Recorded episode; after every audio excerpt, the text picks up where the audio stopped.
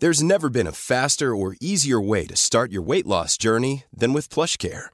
PlushCare accepts most insurance plans and gives you online access to board-certified physicians who can prescribe FDA-approved weight loss medications like Wegovy and Zepbound for those who qualify.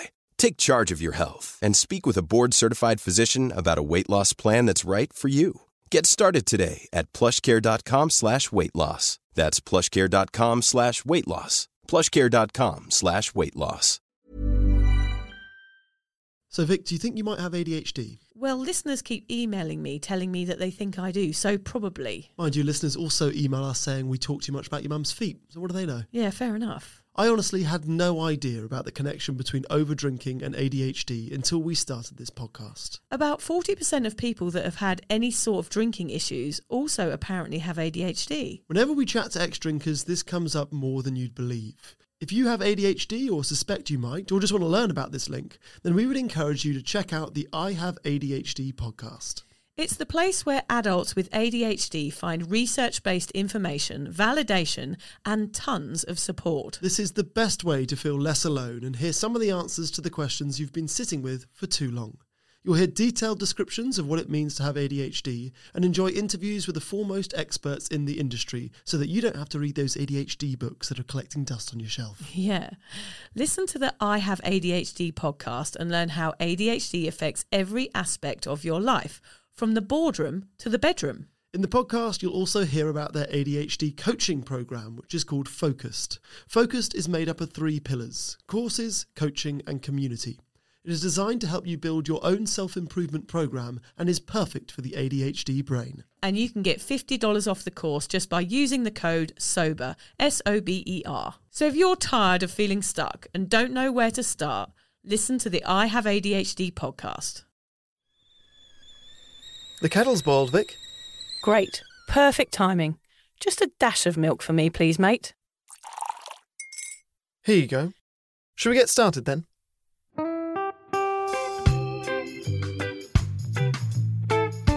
Have you ever woken up on a Sunday morning and said, I'm never drinking again, and then found yourself waving 50 bucks at a barman by happy hour? Are you wondering why everyone else can stop at one while you head to a dodgy after party with a weird bloke called Disco Dave? If so, it might be time to take a deeper look at your relationship with your reliable social crutch, alcohol. On each episode, we'll investigate our own dysfunctional dealings with booze and find out if it's possible to stop this deeply ingrained habit before things get too messy. Yep, we're going to open up a shame shed of humiliating drinking stories to help you understand why waking up from a booze coma each weekend with a kebab sticking out of your top pocket might actually be negatively impacting your health. Hamish and I are here to delve into what it's like being sober, an unwanted warts and all look into why giving up those cheeky pints or putting down those mummy wines will make you feel happier, help your anxiety and mental health, and turn you into the most sparkly, authentic version of you. Won't that mean I become boring though, Vic? Well, Hamish, we'll just have to wait and see. I'm Victoria Vanstone. I'm Hamish Adams Cairns. And this is Sober Awkward.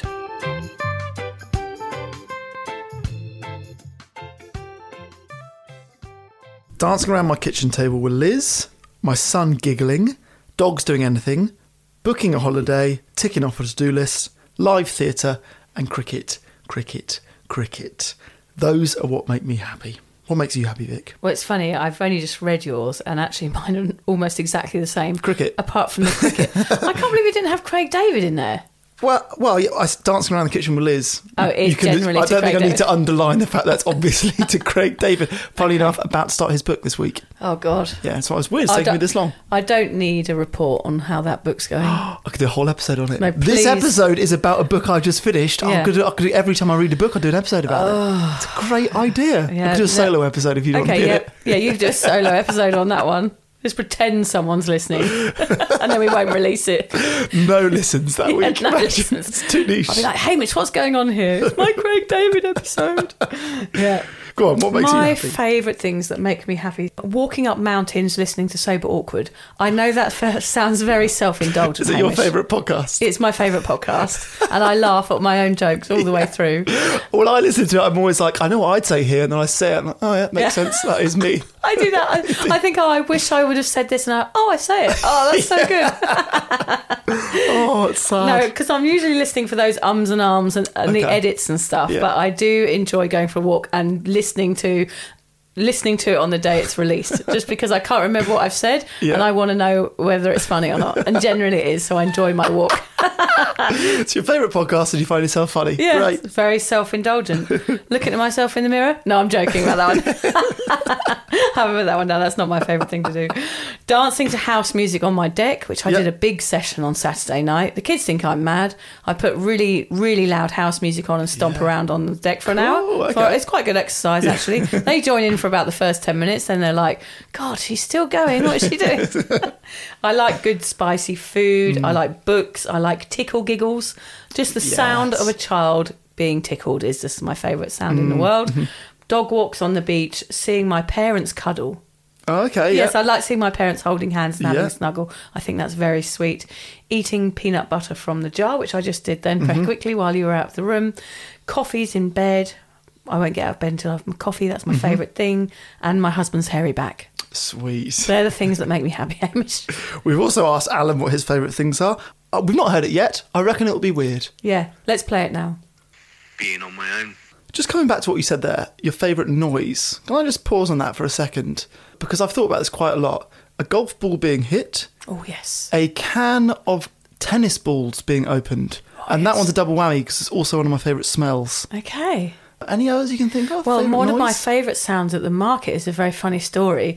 I used to every week I'd go to this market in Sydney where I was working. I was selling jewellery, and every week I'd be looking up at the sky, going, "Oh." I think there's a storm coming. Even if it was a really clear sky, I'd be like, "What's going on here?" And the guy would look at me. Every week I did this, and he was the apple seller, and it was him pouring the apples out on in, out of the oh. barrels. it made like a thunder sound, and I'd be like, "There's a storm coming." He's been, "No, no, Vic, it's me putting the apples out like I do every week." But it is a lovely sound, apples being poured Yeah, out. nice. My other favourite sound, Hamish, which has always been my favourite sound from growing up, is the sound of a train passing in the distance. It's like a Oh. hot summer's day in England, and I used to be able to hear the train station, the trains going Hmm. up to London, especially if they did a toot toot, Hamish. That really turned me on. I've got a couple that remind me of England. Pigeons outside the bedroom Hmm. Cooing. window, Yeah, cooing. yeah. I love that noise. Yes. I know people find that annoying, that noise. Yeah. I really like it because it makes me think of I'm in home at my bed. Yeah. Um, and the other one, this was so good. I spoke to someone on WhatsApp the other day and I was wearing headphones and they were putting their welly boots on Oh, and yes. then walking they lived in the country then walking outside on gravel to mm. take their dog for a walk and it was raining yes. so it was the gravel, it was the rain on the leaves. lovely and I was sound. like, that is England. That's why I love the Adam Buxton podcast, is Oh, because at the beginning, he's out with his dog. What's his dog's name? Rosie. Rosie. Yeah. So he's out with his dog Rosie, and he records the beginning of the podcast in Norfolk. It's usually raining. There's Yeah. usually a bit of wind. The dog runs off to get a ball and disappears sometimes, and it is the coziest. In Mm. fact, every point in that po- podcast that I love are the bits like when he's making tea, and you can hear the spoon Yes. inside the teacup. That's releasing dopamine for me, Hamish. Those sort of noises, those noises that bring back memories. I guess is yeah. what they are. Yeah. Well, that's exactly what this episode is all about. It is about happiness and dopamine more specifically. We're going to explore what dopamine is, the role it plays in addiction, and its importance in maintaining our sobriety. Although we've mentioned dopamine before, we haven't really delved into just how integral it is to addictions of all sorts. Also, I've just read a book on it. Okay, so the book is called Dopamine Nation. It's by Anna Lembke, if you're wondering, Dr. Anna Lembke. And so this is my opportunity to share with you some of the lessons that I've learned. She is the medical director of addiction medicine at Stanford, so she really knows what she's talking about. Don't listen to this episode and then think you don't need to read the book. I am going to do a really bad job of Yeah. rehashing years worth of her research, but I will do my best. Still go read that book because it is fantastic. Okay, highly recommend that then. Yes. There is no way we can do that book proper justice in just one episode. So, as always, let's remind you that we are not doctors, although I can be a sexy doctor on demand, Hamish. Do I want to demand this? You is do it a not. voice no, thing or is a it an outfit? private. It's a private thing. It's an outfit. my husband wishes that I did that. It's just a joke. I've never done that in my life. Although I used to hate it at fancy dress parties. Right? I used to go to a fancy dress party and they'd say it's a theme like the seventies or whatever, and all the girls would either dress up as like devils Yeah, or cats. nurses or cats and be all sexy. And once I remember I went as Terry Wogan. Yes. Another one I went as a farmer. Another one I went as uh, like a grumpy old man, like an old man with a walking stick.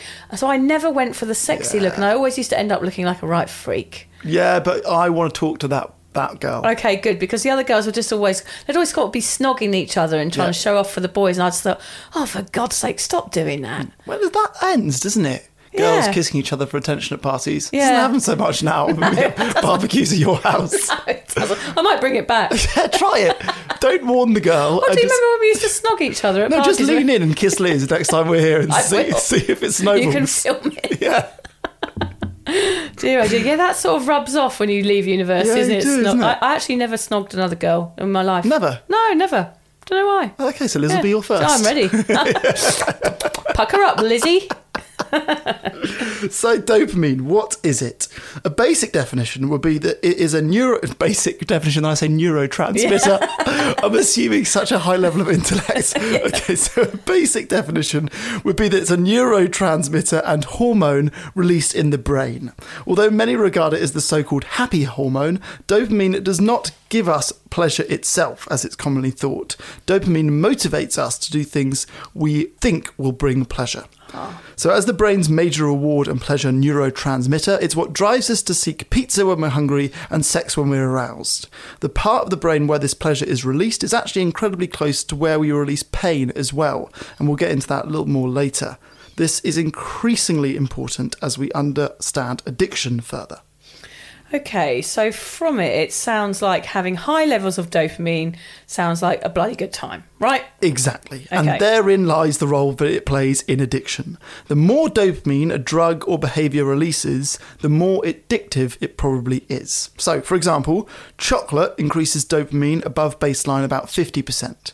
Sex is 100%, nicotine 150%, and amphetamines are about 1000%. Thousand percent. I think the sex going up a hundred percent. I think that depends on who you're having sex with, though, doesn't Good it? point. Yes. Good point. Um, right, let me get this right. Drugs and alcohol lead to a spike in your dopamine levels. Is that correct? Correct. Okay. And as we've already established, high levels of dopamine is a good thing, right? To an extent, yes. So what's the problem? Okay, so allow me to introduce you to a wonderful term called the dopamine deficit. In much the same way Sober Curious was the term that opened up your mind, Vic, dopamine deficit has answered a lot of questions for me. Our brains, being the natural party poopers that they are, are always fighting to remain chemically balanced. Imagine a weighted scale, okay? What goes up must come down. The further the scale tips to the side of high dopamine levels, the further it must tip the other way to even things up. This is what many of us feel as a hangover or a come down. So even if you're not drinking, you might feel this low after scrolling through Instagram for an extended period of time. The small hits of dopamine you get from social media are counteracted soon after. Exactly. So, Vic, talk me through your feelings of a particularly intense come down or hangover. What does Vic in a dopamine deficit look like?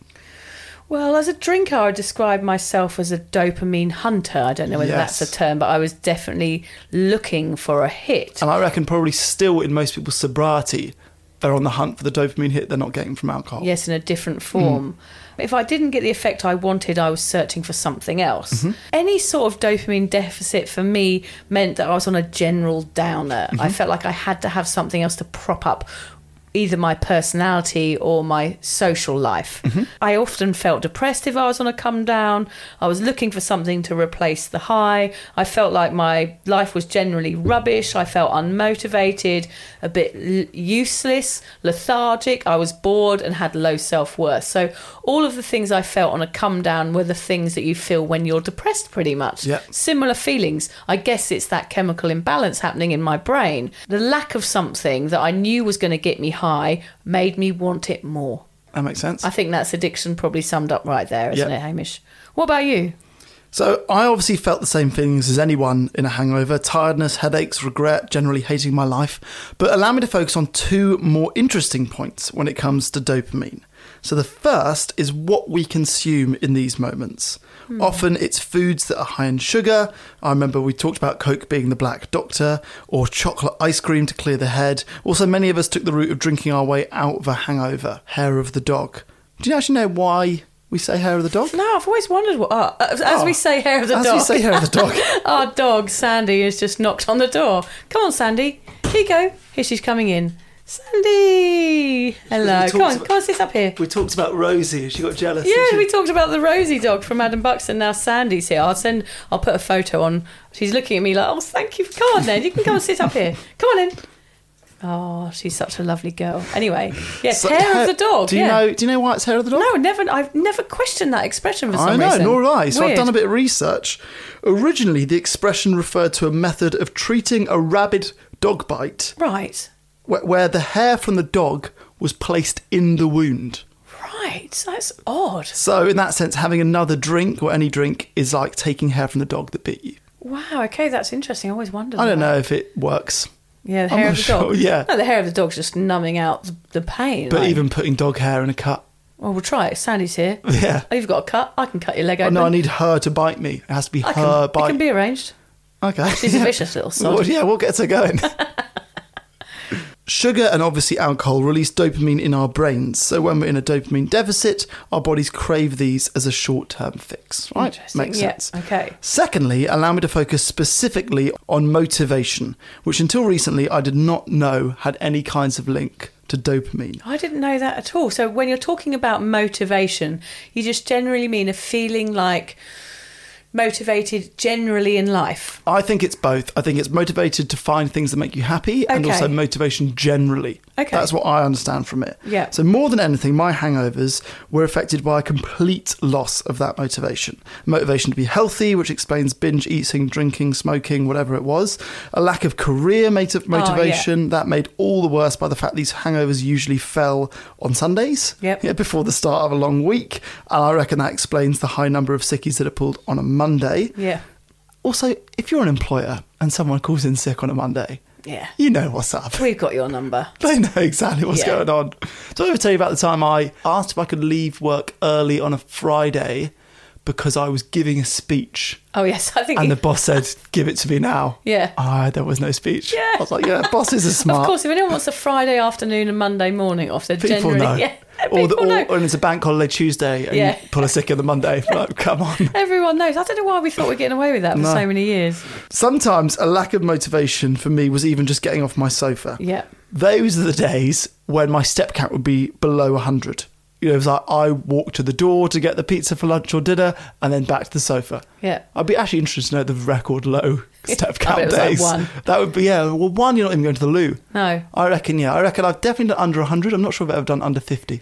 I knew a guy whose step count would be zero because he used to line up milk bottles next to the sofa when he was hungover No. and piss into milk bottles. No. Yeah, and then put them on his windowsill. And when you went into my house, it was, it was my sister's flat in Ealing, Mm-hmm. and he used to go in and I looked up and I was like, "What's that on that guy's windowsill?" And he had bottles of piss Oh lined up outside the window.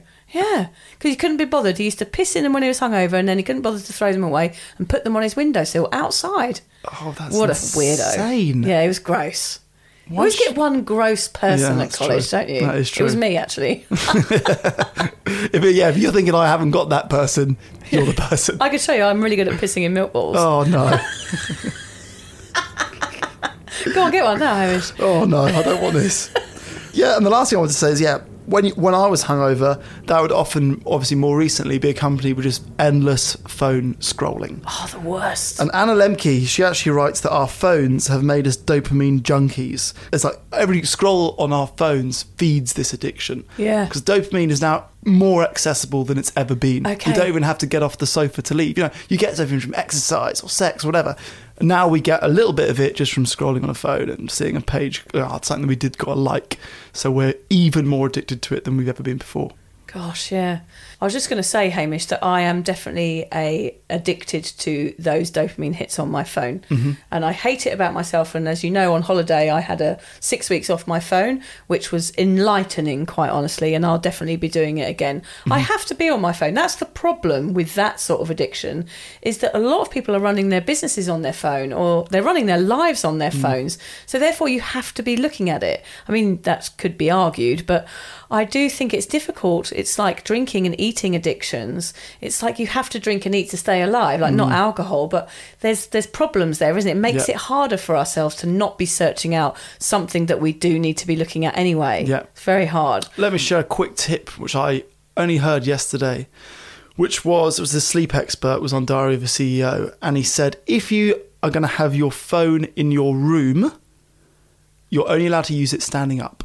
Okay. Which is quite a good tip, isn't That it? is really we just lie tip. in bed and scroll for ages, and it's first thing in the morning or and last if thing I'm at bored, night. yeah, I'll just go and lie on the couch and just flick Yeah. through Instagram reels with So my if son. you do it yeah. standing up, Yeah. then you're allowed it in the bedroom. Yeah, that's very good advice. Actually, I haven't done it. I'm, Yeah. I'm not coming here. Standing on one leg. Yeah, nice. Skipping. Yeah.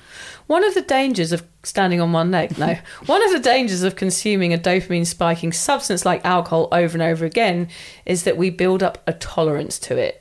Just like you can drink more and more, like you did when you were 14, you also start feeling less of a dopamine hit. This is something that has been proven not just in drinkers, but in skydivers. Their dopamine and adrenaline are so regularly spiked that it's very difficult to affect their dopamine levels in regular day to day life. Oh, that is fascinating, Mm. actually. So they don't get as high unless they're doing the one thing that they know is going to give them the hit. Well, it's like ultimate tolerance, you Yes. know? So we build up tolerance to alcohol because we drink a little bit all the time. If you drink a bottle of vodka every day, or, you know, skydiving every day, dopamine doesn't know where Yes. it's, what's inspiring it, then it's harder to, to have the, the normal everyday spikes. yeah, God, I think we need to get into skydiving, Hamish. Hell no. Uh, no. the issue with this is that it takes more alcohol to get your dopamine high and leads to a longer lasting and more intense dopamine deficit period. So we know the role that dopamine played during our drinking years, but what about its role in sobriety? Well, to explain this, Vic, I need to let you into one of the most unfair parts of going sober. Oh, goody Hame, be my guest. When going sober, you might just feel worse before you feel better. Oh, bugger. So trained are our brains in this manufactured, chemically altered high levels of dopamine that when alcohol is removed from our lives completely, we can experience one of the all time lows or deficits. The reason for this, and why we encourage everyone to give up alcohol for at least 30 days, is because that is how long it takes for the dopamine levels in our brains to recalibrate. Gosh, 30 days. 30 days. So I reckon that's probably why people struggle a bit, isn't it, in their mm-hmm. first 30 days of sobriety? Like, we always get questions like that on Cuppa, don't we? Everyone says they feel better, but I don't feel better. I'm struggling. I can't sleep. I, you know, people really struggle in those 30 days and mm-hmm. often relapse. This is an incredibly important truth that we try and remind people of throughout our podcast. Sobriety is a long term win. It ain't easy for that first 30 days. It can be incredibly difficult, which is exactly why, what I just said, some people relapse. Not only can going cold turkey leave you feeling worse off than before, but it also doesn't fix all the issues that led you to developing a drinking habit in the first place. These will take time and a bit of work on yourself, not to mention some time with a professional too. Of course, we always ask you to see a professional about your drinking. So, how do you remember feeling in the early days of your sobriety then? Well, I just remember thinking my life was kind of over because I wasn't, I hadn't felt the benefits yet. Mm-hmm. I thought I was destined for the scrap heap, Hame. I was forever boring because I wasn't going to be getting any of the hits that I had before. I thought life without my dopamine hit from alcohol seemed a bit pointless, that I would never have fun again. But time has passed and that has changed, and the benefits of sobriety, of course, have outweighed the downsides. Do you know roughly how long that took for you? I would say I started to really soar in my sobriety and realised that I wasn't searching out these hits after a year. Mm-hmm. I would say it took that long. Yeah. I'd say I was happier generally because I wasn't having anxiety anymore, but I would say it really took me a while to not be searching out other things to replace those dopamine hits for probably a year. Mm. Hangover free Sundays were much better than that short term high. I could see the benefit there, and I morphed into a new person. I was relieved that I could be authentic and didn't have to put on this stupid fun act all the time, which is something I still am relieved about. I found in the end natural ways to seek dopamine hits, ways that didn't involve me hurting myself or sleeping with a stranger. That's the key. Yeah. What about you, Hamish? So I didn't have an immediate come down, and I think that was due to the fact that I wasn't drinking much by the time I gave up. It wasn't like a extreme amount, and then I stopped, and it was cold turkey. I'd sort of started tapering down when I moved to Queensland, and then we had the baby, and I was drinking even less, and then I stopped. I felt like I didn't really have that dramatic change or come down. Mine actually came later in the hunt for new pleasures. I think it's important to remember, and it's not a bad thing at all, but most people who develop a drinking habit probably have a taste for the electricity of a high or a feeling of intense happiness, like feeling 10 out of 10. I spoke to a friend recently about the fact that going sober sort of, for me, feels like you sit between 4 out of 10 and 8 out of 10 most of the time. You don't have the ones and twos quite as often, and you don't have the nines and tens quite as often. It's that squiggly line that I talk about. Yeah. You know, like you have the content line in the middle, you have the highs and the lows, and sobriety is that sitting on that content line, but but sort of sacrificing those highs. Yes. Which means you actually sacrifice the lows, so it levels it all out. You just mm-hmm. generally feel better, but you are not going to have the euphoric highs that you had from these massive dopamine bundles upon you. Yeah. But most of us that did drink heavily, we loved that high. Yeah. So I think for years we would justify those lows with the highs. And as soon as you go sober and those peaks and troughs disappear, the question is how do you fill that gap? Yes. And that is where I found myself. I was like, right, I'm not having the highs anymore. What's next? How do I I want it, you know, I still want to feel ecstatically happy. And I had to go looking for, for things to fill that gap. And I wonder why, as humans, like just to interject here a little bit, why are we always searching out these dramatic highs? Like, why, as a society, do we feel like we have to reach these peaks and troughs? Why can't we just choose to live? Why do we have to be injected with fun all the time, you know? Well, because I think that the answer to life is to find the peaks that don't have the troughs. yes. Like, what can I do that makes me unbelievably happy that doesn't have a cost? Well, maybe it's just because we're looking in the wrong places. Hmm. Maybe the things that, you know, the things that we've written down at the beginning of this podcast Hmm. are actually very, very simple things. Yeah. And I think we spend too long trying to find out these highs, like skydiving. yeah. Whereas, in fact, for you and I, the sound of our children giggling is our favourite thing. Yeah. So we don't need to search anything out. It's right there under our noses. And that's what sobriety gives you. It gives you the opportunity to smell the flowers, if you know what I mean. All you need to do is look around you and notice that these things are enough. Which is really a kind of euphoric moment in itself because it means you don't have to go and bloody jump off the side of a cliff to feel happy. It means you just take the hand of your child or go for a mm. walk or climb a mountain or do something cool that isn't extreme. So maybe to relate that to dopamine, when you're drinking, you're doing something that gives you a huge amount of dopamine. You're doing it all night. You're doing it three, four times a week.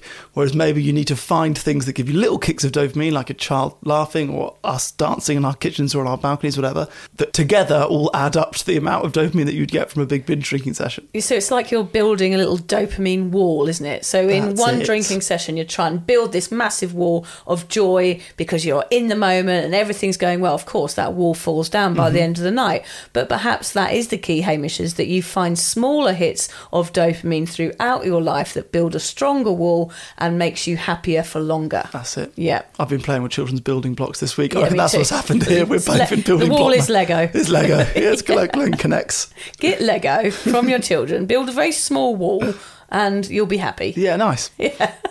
that leads us nicely into our next point, which plays a role in everyone's sobriety. Without the alcohol induced dopamine spike, how else can we effectively get our kicks? Some can be used for good, whereas others can lead us down a path to addiction, of course. Okay, let's start with the good ones. Okay. We don't want to get people too down too fast. So I've spoken in the past about ice baths, and Anna Lembke talks about ice baths. She knows what she's talking about. It's a massive dopamine hit. It has been proven that it gives you a 250% spike in your dopamine that lasts for hours even after getting out. So Think of it like this it's like the opposite of getting drunk. It takes you a long time to get drunk, and you get this dopamine hit, and then you feel crap for longer. Okay, yeah, yeah. Or maybe you do three shots and you're drunk immediately, and then you feel crap for ages, right? Ice bath, you're in there for like three or four minutes of pain, and then you feel amazing for hours. Okay. It's like the exact opposite of a night out. A good dopamine hit is exactly what Hamish and I have been talking about quality time with friends and family. Of course, if your friends and family are annoying, then that's not going to work, which Mm-hmm. That they often true. are. So just someone else's family. yeah, just go You can find, borrow mine. Mine knock on alright. the door of someone's house and go and visit them and have a cup of tea. Uh, exercise. Now, exercise, I feel like if I heard it in a podcast or recommended by someone, you ignore it. You know, yeah, we all flipping know exercise is good and not doing exercise is bad. But there are two things I'm going to tell you about exercise here, which I think might help, because hearing it from me is not going to help. I feel like you're really aiming this at me, like y- this might help I have you. to look at you when I say this because you're the only other person in the room. Stop feeling self conscious. Okay. So the first is they did a test in rats. Okay. They always do tests in rats. Poor this, rats this one, this one isn't so bad. Hmm, this one's a little bit bad. They did a test in rats where they compared those that had access to a running wheel to those that did not. So what they did is some had access to running wheel for a few weeks, some didn't, and then they put them in a room where they could effectively give themselves hits of cocaine. Oh yes, I think I've seen The this. ones yeah. that did the exercise previous, not only did they take cocaine less often, like tap the button or whatever it was less often, but over time they did less. So literally, in regards to addiction and exercise or dopamine release and exercise, you can't argue with the science of it. Anna Lembke described it. She said exercise is better than any pill or drug that she can prescribe. Even if it's just a five or ten minute walk every day, it's better than any medication out there. Because it doesn't have a downside. It Yeah. Mm-hmm. doesn't have a come down, does it? Going for a walk doesn't have any downside at all. Whereas the highs might be more high if you're taking a gram of cocaine, but then you've got to deal with that absolute horrible come down the next day. Yeah. So it levels out with a walk. I know it doesn't sound like it's quite as fun, but for me, a walk, there's no side effects to it. Yeah, so I love going for a walk. It's like waking up after going out on an alcohol free night. I know that I'm going to have a good time. I know I'm going to chat. I know I'm not going to do anything awful. Yeah. And I know I'm going to wake up the next day and not have any dread or fear or, or humiliation about of the actions that I've done. So there is a joy in that, which is a dopamine hit for me, which is just being sober and socializing. So therefore, I'm getting that dopamine hit without the drug because there is no downside Yeah. to it. And it's not extreme. When people say you've got to exercise, I always think, oh, does that mean I've got to join a gym? Does that mean I've got to do a triathlon? Do I need to start training for a marathon? She's saying 15 minute walk a day. Yeah, Anyone can do a 15 minute walk a day. Yeah, yeah. Amazing. Um, food, as we discussed on the last episode, you know, there's so much joy in food when you're sober because your taste buds will start working again and you just start enjoying and complaining more about it, which But is also, I there's a lot of foods which are very high in dopamine. okay, like what? So I did research. Um, peanuts, Yeah, I can believe that. avocado, Yeah, love avocado. obviously chocolate, chocolate, sugar, salt. There's, there's Yes. dopamine hits in those, but yeah, some are, some are healthy ones. Okay, that's good. Yoga and meditation. Yes, we always mention those, but neither of us. Well, you do a bit of meditation, don't you? Yeah, I know I, these I things don't are even good feel for me. comfortable saying I do No, it often. okay. I do a little bit sometimes. Mm-hmm. I know that those two things would work for me. I don't do them. Though those are like right up at the top of the pyramid of like healthy dopamine hits. Okay, that's interesting. But yeah, neither of us do it. But No. the next one we both do plenty of. Dancing. Dancing is our yoga and meditation. Yeah. Well, you, that's the thing. We can't do everything, can we? No, and No. lots of steps Yes. in dancing. Depending on your style of dancing, I basically walk on the spot. Oh, stomper, fast. stomper. Yeah, yeah, yeah, yeah. so I do loads of steps in my dancing. All right, Stomper. Thanks. Yeah. no, no, I've had worse nicknames. I like it. Um, I also find doing to-do lists Oh, really. I know it's dull. I read this. I was like, Hamish, come on. Is it too this much? is too much. This is this makes you sound like the biggest nerd that's ever walked No, the planet. because I think I've then connected this to a, to a sobriety thing. Okay, go on. I think that getting through a to-do list, actually finishing a to-do list, I actually find a bit anxiety-provoking. But ticking off a to-do list, I really, really enjoy. It gives me a huge hit of dopamine to the point where I'll write things on the on the list which take longer to write on the list than do, just so it's another thing on the list that I tick off. You ever done that? no. It'll be like, ah, put the laundry on, write it on the thing, then I go do it, and I Tick. tick it off the list. But then I think, okay, is that Eat just me? Eat breakfast, yeah. But then I think, is that just me? But then no, look at AA. AA is tw- is the twelve steps, and am I right in thinking you go through them one Yes, by one over yep. the course?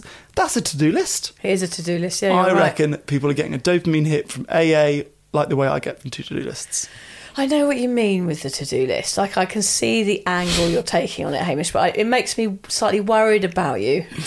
I reckon half the people listening will be nodding, and half may feel the concern that you feel. But at the same time, I think maybe I need a to-do list. When you look around the room, do you think, oh, Vicky might need a to-do list because I have so many jobs to do that never get done because they're not written down anywhere and there's no That order. could be it. And I'm the same with work. Like I never know what I'm doing from day-to-day basis, and I forget to do everything because I don't have a to-do list. So maybe I need to do one and then tick it off. I write you a to-do list. Okay, yeah. it? Don't put weird things on there, but yeah. Did, did we ever post a photo of your kitchen floor after you guys got back from Thailand? Oh, what was it? I can't remember. So you do something that I think I also do, but it's not as dramatic because I don't have three kids. Which Yeah. is you get home from holiday, all of your clothes are dirty, they need to go in the laundry. Yeah. Vic, you just obviously emptied them out. Your whole kitchen floor was like an ocean of clothes. Mm. Yeah, I did take a picture of me. Did we do that? Yeah, like I'm glad you've got it. that photo. Yeah. I'm not very good with putting clothes away.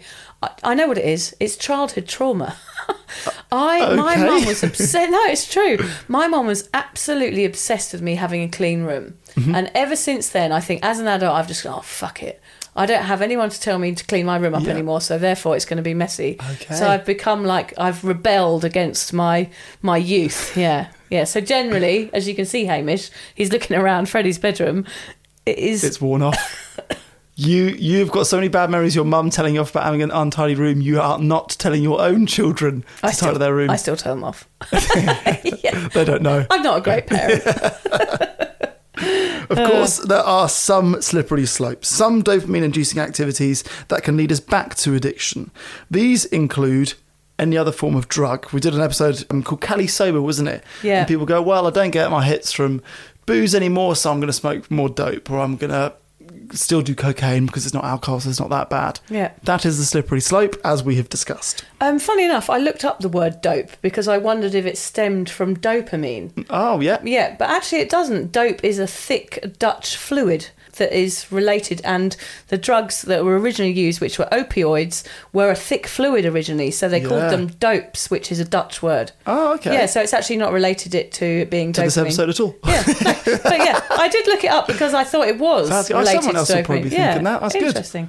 Um, sugar, of course. We've already done a whole episode about that. Yeah. Um, people also become addicted to food or to diets in their sobriety. I wasn't aware that this this happened, although we're, we're both on a sugar diet at the yeah, moment. even though we're both doing it. Yeah, but yeah, Yeah. people can get overly into their food or their diets. You know, maybe get take the whole health thing a step too far to the point where it can actually be detrimental to your health. Yeah, so it's like extreme exercising Yeah. and extreme anything like just going fully into something else, like swapping the wits for the bitch, like we spoke Yeah. about on the Cali Sober episode.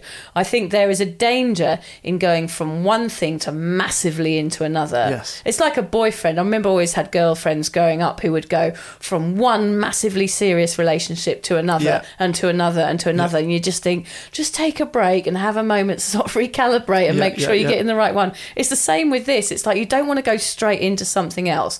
Take your time and find the right things for you and get those little hits instead. I think anyone listening to this podcast, you know, has probably either been a binge drinker or been an addictive drinker or whatever, probably has that in them. Like we like being all in on something. Yes, definitely. And if the alcohol is taken out of your life, then we're looking to be all in on something else. So it's it's a trap that I'm sure many of us fall into. for sure.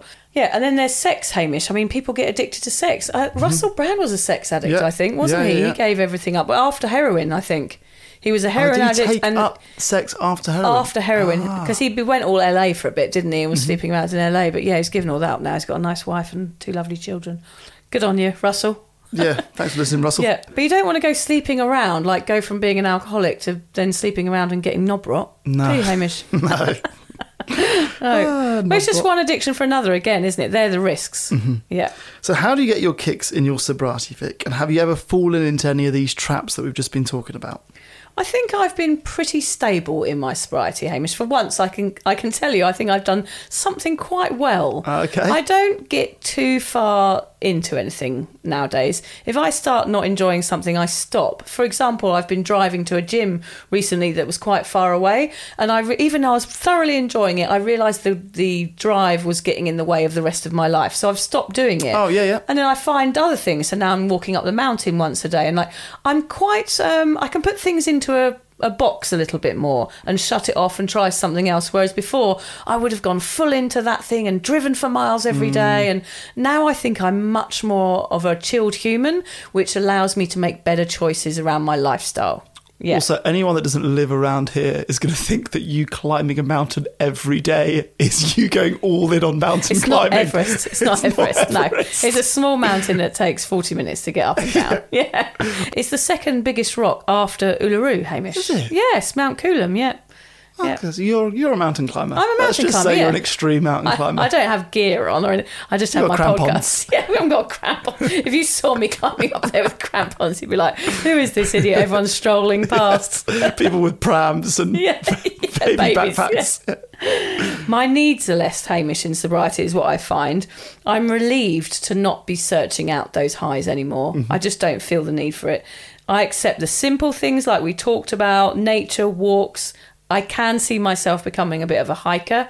Like I'm organising a trip with my best mate at, towards the end of the year, and there is hike talk. Yeah. Yeah, hike that's, chatter. That's Spain, isn't it? Yeah, Spain. We don't really know. We're not really sure yet where we're going to Okay. go, but like we just know that there is talk of walk. What is hike chat? It just means we're discussing the local walks. Which Do you is- own a pair of Merrells? No, I don't yet. Okay, but it is something I will be doing soon. Okay. Merrell's, a couple of Birkenstocks, a backpack, and I'll be singing yodeling yo- like that. yeah, maybe one of those backpacks has a straw that comes out of the, the, the shoulder I'll get strap. the full gear. Yeah, yeah. yeah, And I'll get one of those sticks as well. Oh, you need the sticks. I need the stick, yeah. And you'll be really proud when you check them in at the airport and they come round on the on the conveyor belt. I, this is this is going to happen to me in my sixties. I reckon I'm going to be a full-on hiker. Yeah, yeah. Oh, it's- with oh with with trousers that zip off at the knee. Yes. Oh yes. now we're talking. Although my next one is nakedness. Yeah, you did go skinny dipping Yeah, I recently. quite like being naked just generally. Okay. That's a bit of a dopamine hit for me because I, I know not many people are as naked as I am. So therefore, I'm like, Okay. oh, I like being naked. so where else outside of the, the Well, just local around- nudist beach? Yeah, just no, just, Just on my the school, street. school pickups. School pickup. Yeah. Darling, mummy's here. You. um, socializing with sober people, not naked, Hamish. um, that is a dopamine hit for me because I love being around like-minded people and people that understand me and that I can be myself around and not have to worry about booze. And coming out of those, I always feel a bit high. For sure. Yeah. Good conversations with good people. Yes. I think it's definitely a dopamine hit. Yeah. Craft with my daughter. She made a ballet school with hot glue this week. I love doing that with her. One on one time with each kid is a dopamine hit for me. All three is pretty intense. I try to avoid it as much as I can, but one on one I thoroughly enjoy. Yeah. Oh, I've got more, have I? You've got half a page more. Oh, bloody hell, there's a lot here, isn't there? Accepting my natural state, enjoy not giving in to my desires. It's a strength I mm-hmm. find that I have developed over time. Sometimes I do fall into fad diets, but I've learned to love my body in sobriety. I did create three amazing lives that I can handle one on one. Yeah. I've always liked the way you talk about your body in that way, actually. Yeah. Like, I don't know how long that took you to sort of go from, oh, I need to lose this or tighten this, whatever, through a diet, to then be like, actually, I love my body. I Yeah. made three humans. Did that take a long time? Well, my, my daughter's asking a lot of questions about the human Yeah. body at the moment. She's like, well, what, how do your eyes see and how do you swallow and where does your voice come from? And I try and answer them and I'm just like, all you need to know, Nelly, is that the human body is incredible. Imagine all those things happening inside you to make you be Mm. Yeah, able yeah. to see and how that's happened. And I think if you really look at what's going on inside your body on a day to day basis, you can't have anything but full respect for Mm-hmm. it. It is an incredible thing. So I think over time, as I've matured since giving up drinking, I've just learnt that what an incredible vessel it is that keeps me alive and how proud I am that I've been able to produce three children and how privileged I am to age within this vessel. I just Yeah. Think it's a much better outlook than just looking in the mirror and go, oh my God, I look fat yeah. you know, I am who I am and I'm happy with who I am. I mean, sometimes I do get sucked into the odd diet occasionally because I know I feel a bit a bit happier when I'm a bit lighter, Mm-hmm. but I know that that's toxic and I know that that's me being drawn into media and and what what women should be like. True. But Yeah. also, it could be a dopamine thing. You know, the Yes. idea of self-rewarding or ticking off every week. For sure. And yeah, it could be that sense of accomplishment that comes through doing any Yeah. course. And Yeah. I think a diet is kind of like a course, I Yeah. suppose. And I suppose you get a dopamine hit when someone says to you, you look nice. Yeah. But actually, in society now, I find myself, I don't say to people, you look nice anymore because I feel like it's irrelevant. Hmm. I don't really care how someone looks. You know, if they're a good person, they're a good person. I'm like, how are you today? How are you feeling? Are you feeling good? Are you happy? Like, they're the questions I want the answers to. You look good. It just seems inane. See, I I'm okay with saying or hearing you look nice because I think that implies You've your, dressed up. your hair, your clothes. Yeah. Whereas I think you look well. I reckon people that have lost a lot of weight get told they look well a lot, and then we're associating well with losing lots of weight. I think Yeah. that's a, like a black hole. Yeah, it's a, another conversation, that Hamish. Maybe we need to do an episode of that on how you look and how how actually it becomes less relevant in sobriety. Mm-hmm. Yeah, because I'm often don't wear makeup anymore and go out and just think, well, I don't really care what anyone thinks about me, how Yeah. I look. It's it's totally irrelevant. Ask me how I am. That's Mm-hmm. important. So yeah, I'm I've become a serious sex addict, Hamish. It's, it's obvious to me. There's actually- loads of men next door in gimp suits. yeah, they're all knocking the door down. Actually, I'm addicted to not having sex. Yeah, an interesting new addiction.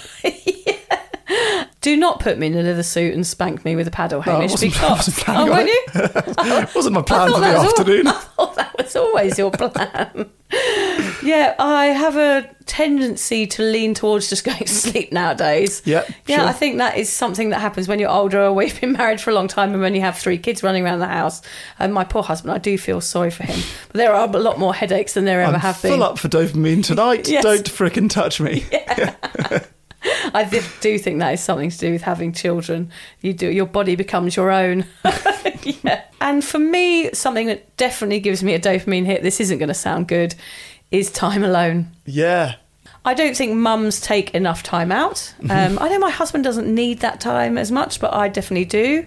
But yeah, a day out for me on my own, going to get a massage, go for a walk, go for a facial, even just going to the shops and going shopping, just buying myself a new dress or something. I feel that that is a sort of dopamine hit for me. Mm. I, I enjoy time with myself now, and I think it's really important for me to do that for my mental health. So yeah, I do spend a lot of time hiding in the airing cupboard with a crunchy. Yeah, nice. What about you? So I think obviously at the moment I'm really into these ice baths and the breath work and they're hobbies that I'm loving. And I could see that maybe becoming a problem and that the place that I go to do them is in Brisbane and I do them at the weekends. So it is pulling me away from my family. So I might just need to keep an eye on that. If you say there's a local one, that does make my life a lot easier. Yeah. But I do really love the people that do the one in, in Brisbane. Uh, I'm doing this thing called Waves of Wellness. So I'm not sure if I've told you about this, No. but I know it's Australia wide. So if you're in Australia, you should definitely look it up. It might be other places in the world. Waves of Wellness is, from what I understand, a surfing and mental health business or uh, what would I call it? It's not even a business. I guess it's a course. Yeah. So it's funded by Movember. So it's uh, it's aimed at men, but really anyone can sign up. The group that I do it with is maybe 50-50 men and men and women. It is free because it because of the Movember funds. So once a week we meet on the beach and we do maybe a 45 minute chat about mental health and then we have a 45 minute surfing lesson. And it's completely from scratch. There's no one there that's that's any good. And i'm doing it every week it's six weeks and then they get you know another group in whatever it is. Great. and it is fantastic. And what i really like about it is something that i don't know if i've spoken about this in the past but the idea of learning something from scratch later in your life of being really shit at a skill and the humility that comes with that. And I'm really bad at surfing, and I quite like that feeling of being crap at something and mm. trying really hard and Yeah. trying to get a little bit better.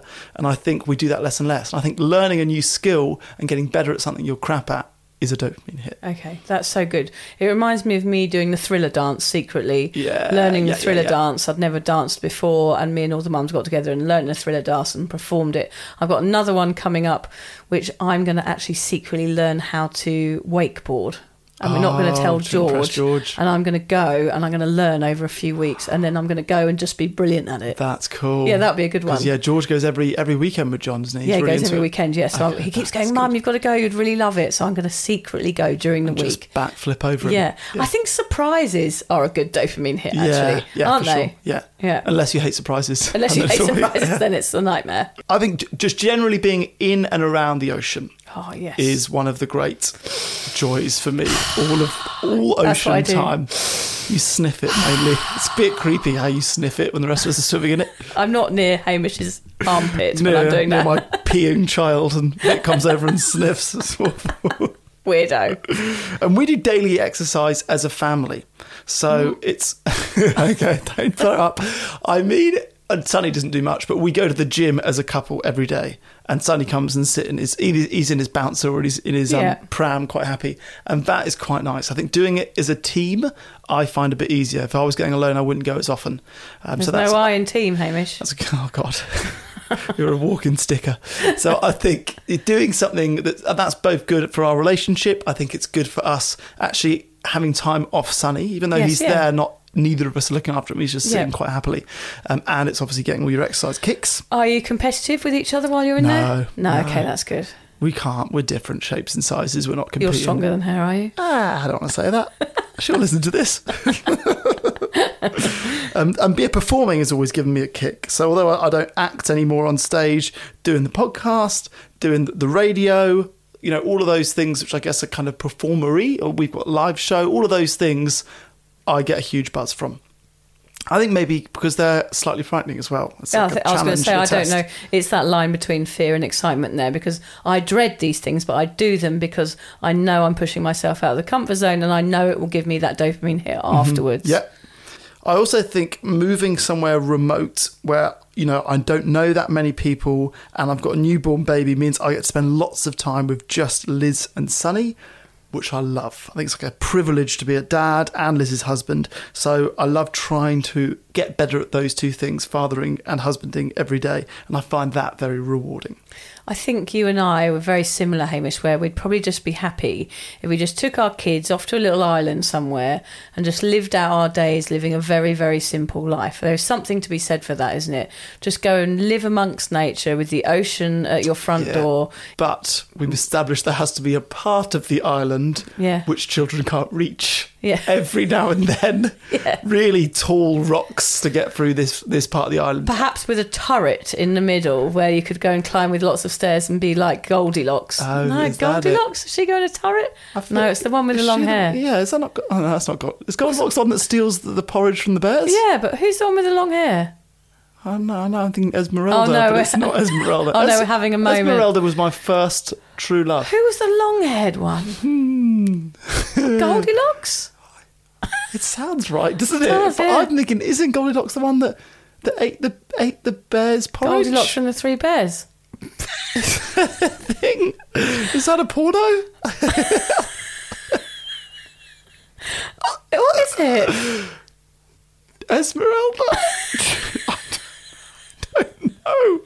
Oh, We're rusty with kids' books. You should know. God, what is that one?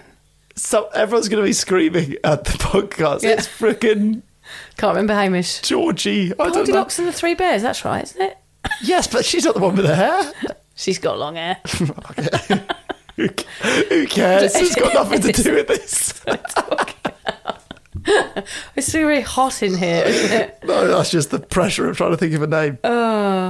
The key to a healthy, happy, and long lasting sobriety is to find out what fills your cup. Pun intended. Yes. In the absence of alcohol.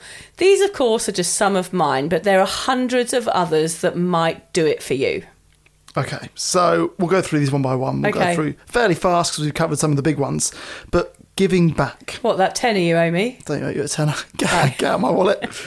so yeah, giving back to your community is a huge dopamine hit. Giving rather than receiving. I think a lot of people do turn to that. I think uh, they fill their time with charity often. So you're much more of a giver than a receiver, are you? well done for keeping a straight face asking that question. Thank you.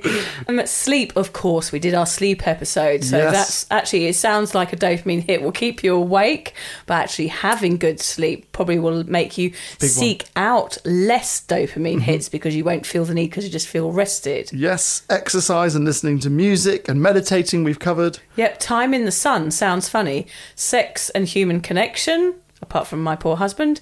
Eat foods and drinks that release dopamine. Some aren't necessarily good for you, like chocolate and coffee, but others, like avocado, as you said, peanuts, and green tea. What is green tea? I think it was meant to just be green tea. Oh, I, was- I read that earlier. I was like, what's the green tea? Do you not drink green tea? Okay, No. just, just the advanced lots with it's me. Hamish's special, it's bogies, the green Oh tea. no! Don't eat the green tea, Hamish. uh, either way, we recommend avoiding processed foods. Yes. Yeah. Rolling around in mud like a pig probably be nice too. Yes, that would probably give you a dopamine hit. Not in Anna Lembke's book, that one. No, I added that one.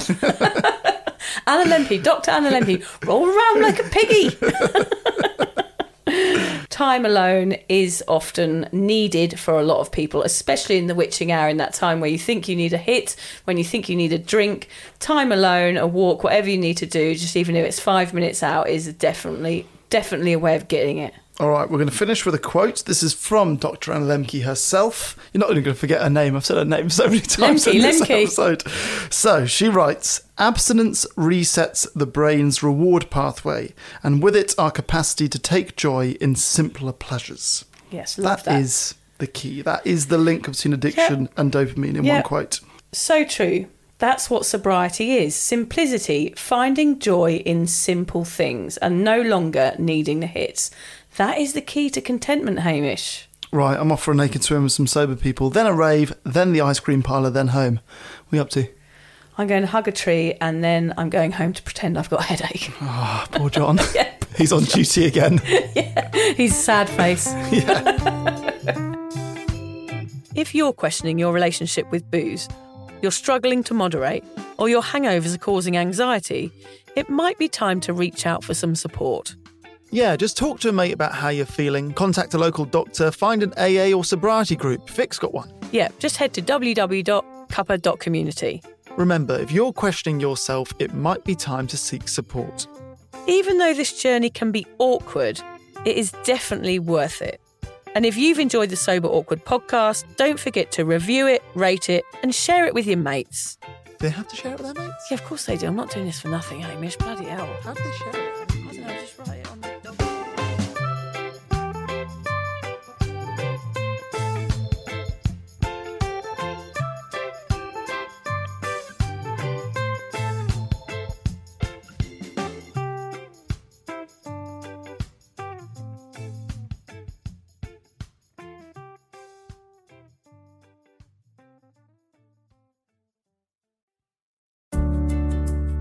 Hi there.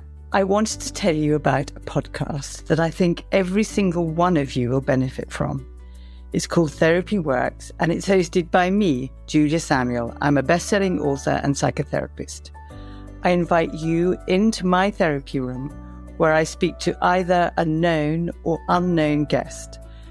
Topics range from the difficulties of divorce, a life changing illness, to the struggles of motherhood. Search Therapy Works now wherever you get your podcasts and subscribe to make sure you never miss an episode.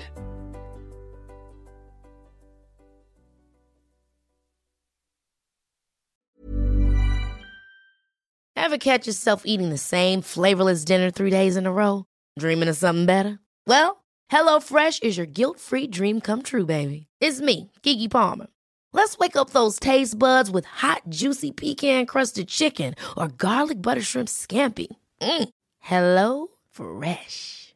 Stop dreaming of all the delicious possibilities and dig in at HelloFresh.com. Let's get this dinner party started.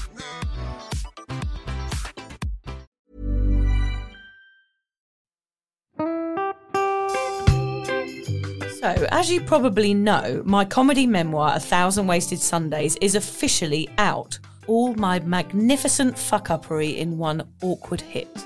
If you'd like to get your hands on a copy, it's now available from all good bookstores. We always say all good bookstores, don't we? Yeah. Are there are there bad No, bookstores? it's probably ones with moody, moody Or- sellers. Oh yeah, really Yeah. depressed librarian folks. Yes, yes, okay, yeah, good, yeah. good. So there are probably some, but we're only storing it in the good ones. It's only made it into the goodies. You can also get it from all good online retailers. The print version and ebook are out now, and the audiobook will be available in March.